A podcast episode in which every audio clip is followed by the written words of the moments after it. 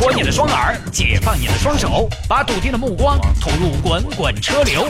微言大义，换种方式，用听觉纵横网络江湖。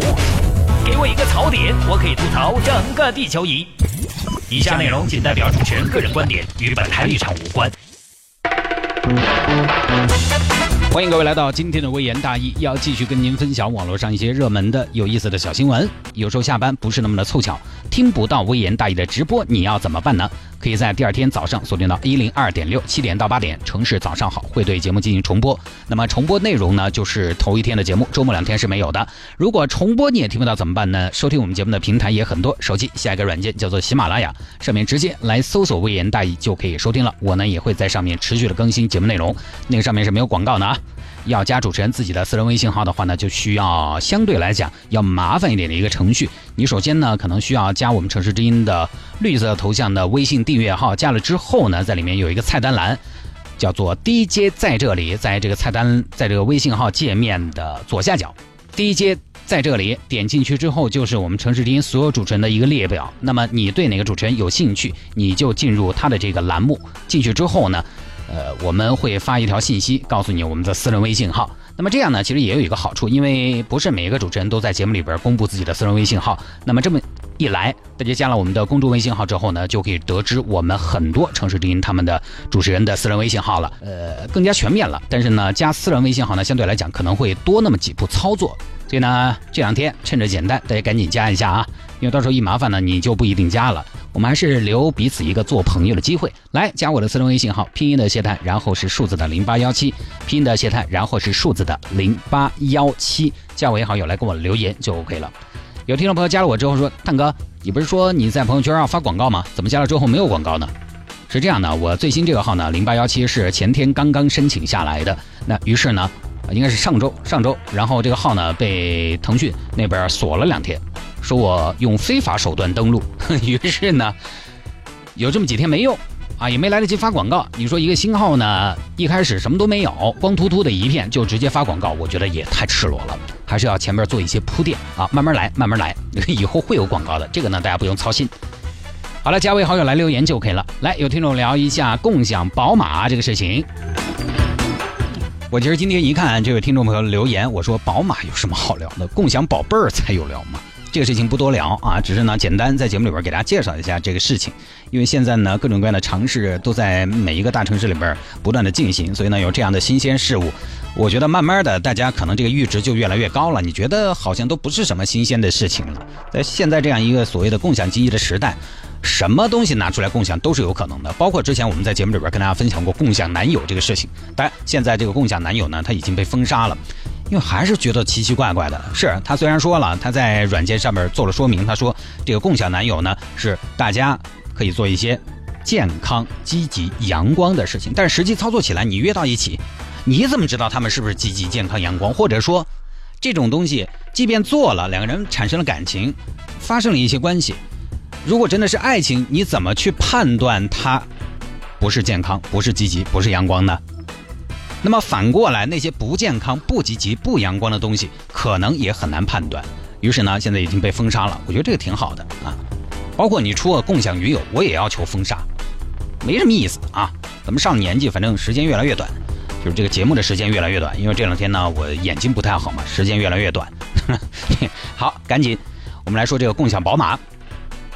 共享宝马，简单给大家介绍一下。昨天我们的整点新闻其实都报了的，这个呢是发生在沈阳这儿呢。一个共享汽车品牌负责人表示了，沈阳是他们这个共享宝马推广的第一站。那近期呢会率先在沈阳投放一千五百辆全新的宝马轿车。我本来一开始呢看了一下那个图片，我看那个车头应该是宝马三系，呃，但是后来一查呢是宝马一系入门款的。不过呢，你不管它是不是一系还是几系，零点五系、零点零三系，人家也是宝马，那也是蓝天白云。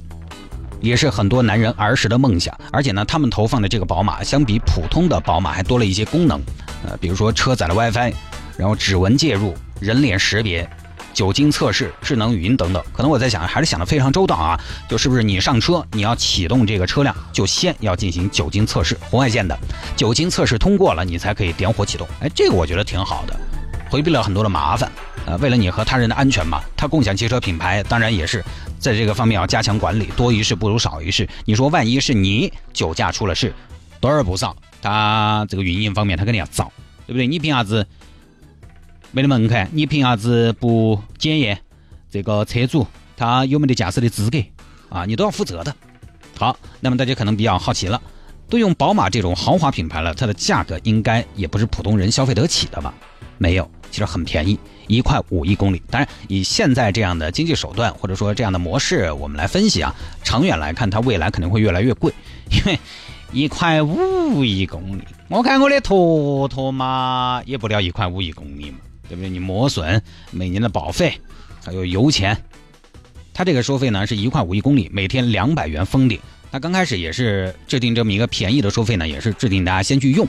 你觉得贵吗？我可以说是一点都不贵，甚至很便宜。你想，从新会展开车到天府广场，也就差不多十多块钱。你打个车要多少？你坐滴滴现在要多少？尤其这会儿这个时段，你坐滴滴，我觉得起码得四十吧。坐到天府广场，但这可是宝马啊。好，那么大家可能也想，油钱算谁的？你放心，不给油钱，就是一块五一公里，纯收这个钱。哇，真的很便宜啊。那但是呢，我们再来说说取车停车的问题。因为现在呢，我们成都其实有一个比较主流的，在街上有的时候偶尔能看到一眼的，叫什么呢？叫盼达用车。盼达用车呢是重庆力帆搞的，我我们成都呢也是有布局。这段时间偶尔在路上还是可以看到他们的车在路上跑。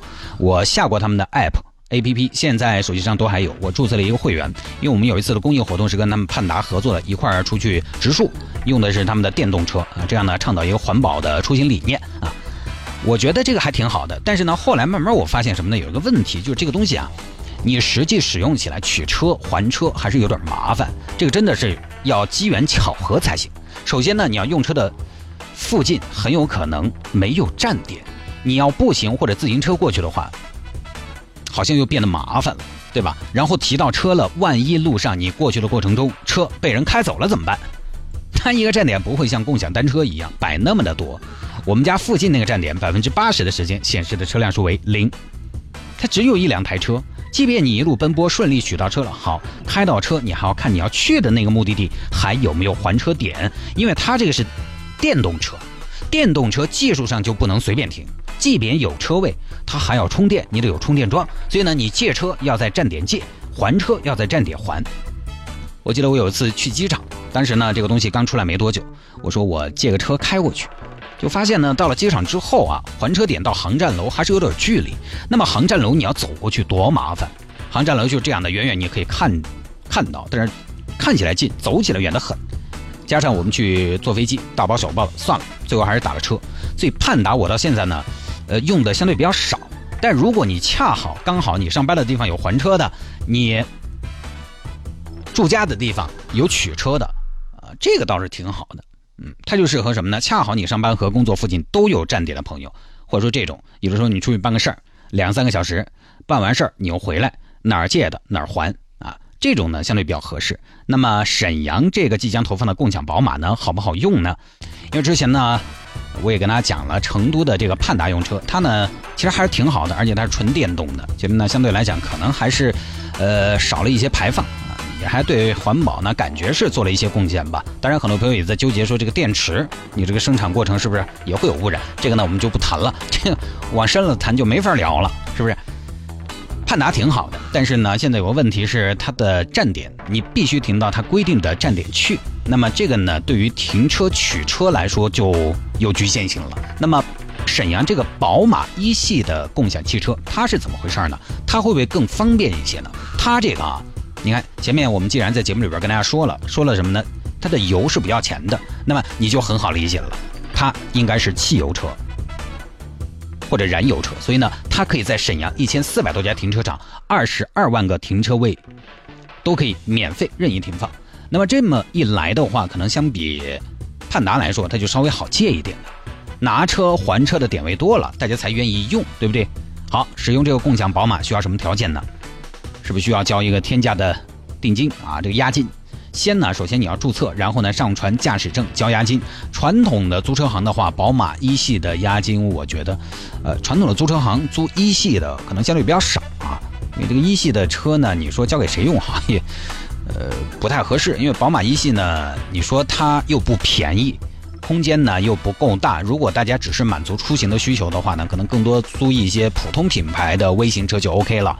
那宝马一系呢，它价格又不便宜，价格还挺贵的，所以呢，在城市里边好像租的人应该不多。但是宝马一系的押金，我觉得怎么也得到六七千块钱吧，要嘛。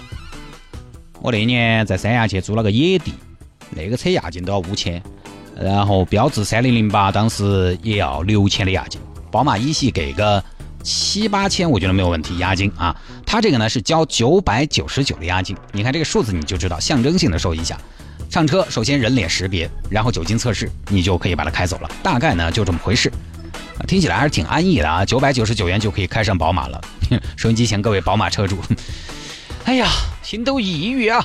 呃，不过那话说回来，其实仔细想想吧，沈阳私家车，我之前查了一下，沈阳的私家车保有量是二百万辆，你一共投放一千五百辆，这个能满足多少人？真的要打个问号，大大的问号，你可能根本抢都抢不到，用不用得上只有看缘分。因为共享汽车这个跟共享单车始终还是不一样，它毕竟呢资金占用那么大，打批发的宝马一系，我们就打，呃最低配，十五万能不能买？幺幺六，幺六对不对？行。不晓得哈，因为我没考虑过啊。我们开奥拓的考虑啥子宝马嘛？因为十六万一台单车才两千块钱，布局一台共享汽车可以布局八十台共享单车，而且你这个东西大，停放的问题，一个车位就只能停一台，所以它注定了它只是城市交通很小的一个补充。我觉得你要让它起到和共享单车一样改变大家生活出行，相对比较难。包括用宝马，这个其实更像是树立一种品牌形象吧。你说你真是解决交通问题，我觉得微型车最好，好开好停，成本低，什么波罗、飞度都解决交通，你偏偏用宝马，所以呢，其实我觉得是有点醉翁之意不在酒啊。这个呢，大家听一下就算了。我觉得网约车、共享单车，大家用的，呃，多是因为方便。那共享汽车呢，在方便这个上面还是有很长的路要走。从另外一个侧面哈，也告诉大家，现在呢。一般的车子已经不能反映一个人的财力了，你包括豪华品牌的入门款，千万不要一见到人家开个好车子，哎呦有钱人呐，没有不一定，千万不要啊，人家一开一台一般的车子就觉得，哎呦你混的不行呢，他开个宝马就证明他很有实力吗？不一定，我开个奥拓就能代表我混得很撇吗？能，恭喜你猜对了。啊，当然现在有很多品牌企业，它有那么多资金呢，愿意来搞这些台子。他搞这些台子呢，在初期还是想要说吸引大家去使用的嘛，吸引大家使用就必然要让大家尝到甜头。所以呢，你看一块五一公里这个价格呢倒是很实惠，所以长远说不清楚，但是短期呢有便宜咱们就占吧，能占到咱们就占，也算是群众喜闻乐见的。现在我可以这么说吧，因为我每天要编新闻嘛。我就知道，大概每天都会有一种新的所谓的共享经济冒出来。昨天节目里边跟大家提到一个大学生，他搞了共享厨房嘛，十块钱自带食材、油盐做饭。然后今天我看到成都高校搞的共享宿舍，啊，他那个油盐是他们那儿提供，但是食材是自己提供。然后今天我看到一个成都高校搞的共享宿舍，入住十八天花四百二十五元，也很便宜，一天才二十多块钱，你在外边住不了。而且因为它这个是地方政府牵头和引导的，那作为一个。形象工程窗口吧，所以呢，宿舍条件还不会差。因为现在大家也知道，呃，这个二线城市呢也在展开这个人才争抢大战，每个地方都在推出一些嗯吸引人才的这么一些政策和优惠，让大家都来落户啊。二十一世纪什么最贵？人才最贵，所以它这个也是一个形象工程。这个在外面你住得到吗？你住不到，所以有人请你吃饭，现在有人给你车开，老百姓咱们就接着就对了。好了，嗯，就不多说这个事情了啊，我们来换一个事情来说。哎，其实不过突然我想到一个啊，突然我想到一个，就今天我在这个来福士楼下，我就吃饭，我看到楼下有一辆奔驰 Smart，我当时没注意看，离得比较远，它是有一些涂装的，涂装比较简单，然后好像看到一个呃绿色的尾标。车门上写着“随便开”还是“随心开”之类的啊！我看到这么一台车，因为我最近呢，这个眼睛到中午已经用了一上午的电脑了，刚好又正在恢复期，视力开始下降了，所以呢，我没看太清楚。好像是个四门版的 Smart，这个在往常比较少见。它好像也是共享汽车，它呢是戴姆勒整的共享汽车，清一色的奔驰 Smart。查了一下，最早呢是在去年，我在重庆，呃，当时看到有朋友在发，说重庆已经有了。我今年呢是刚刚在六月份正式的落户咱们成都了，那个好像叫卡图希尔，平时呢每小时租金是六块钱，每天下午六点到第二天上午的九点，租金只要五十八。我就相当于你开回去过夜，然后第二天早上再开去上班，五十八，其实也不便宜啊，你这个。但这个呢，现在站点分布啊，主要是在一些酒店啊和一些 CBD，比如说这个尼格罗酒店，还有恒大广场好像有，呃，群光那个君悦酒店有，富力广场有，还有三利麓山城这些地方。这种的话呢，其实适合的是出门办事这种，上下班通勤，我个人觉得还是不行。而且你说每天上下班通勤的成本达到了五十八，可能对有些朋友来讲还是觉得稍微贵了一些。当然，这个每个人的承受能力呢是不一样的，消费习惯也不一样。呃，他毕竟呢投入的量不多，所以呢，我觉得争着抢、争着要开的朋友应该还是很多的。就大城市，我觉得未来他们的趋势还是啊，单个人开车分担交通压力这种情况还是会越来越少，因为道路容量毕竟是有限的，所以呢，这个我觉得只能还是作为城市交通的一种补充，好吧，各位，这条呢就跟大家聊到这儿啊，大家有什么观点也欢迎您在微信上给我留言，有的时候呢也给我提供一些思路，在将来的节目当中呢，我自己也好用到，因为每天节目呢都是我一个人在那说，其实一个人啊。你不管这个人再聪明，或者说再怎么面面俱到，但是能想到的始终还是有局限性的。何况我还不聪明，我靠的是努力。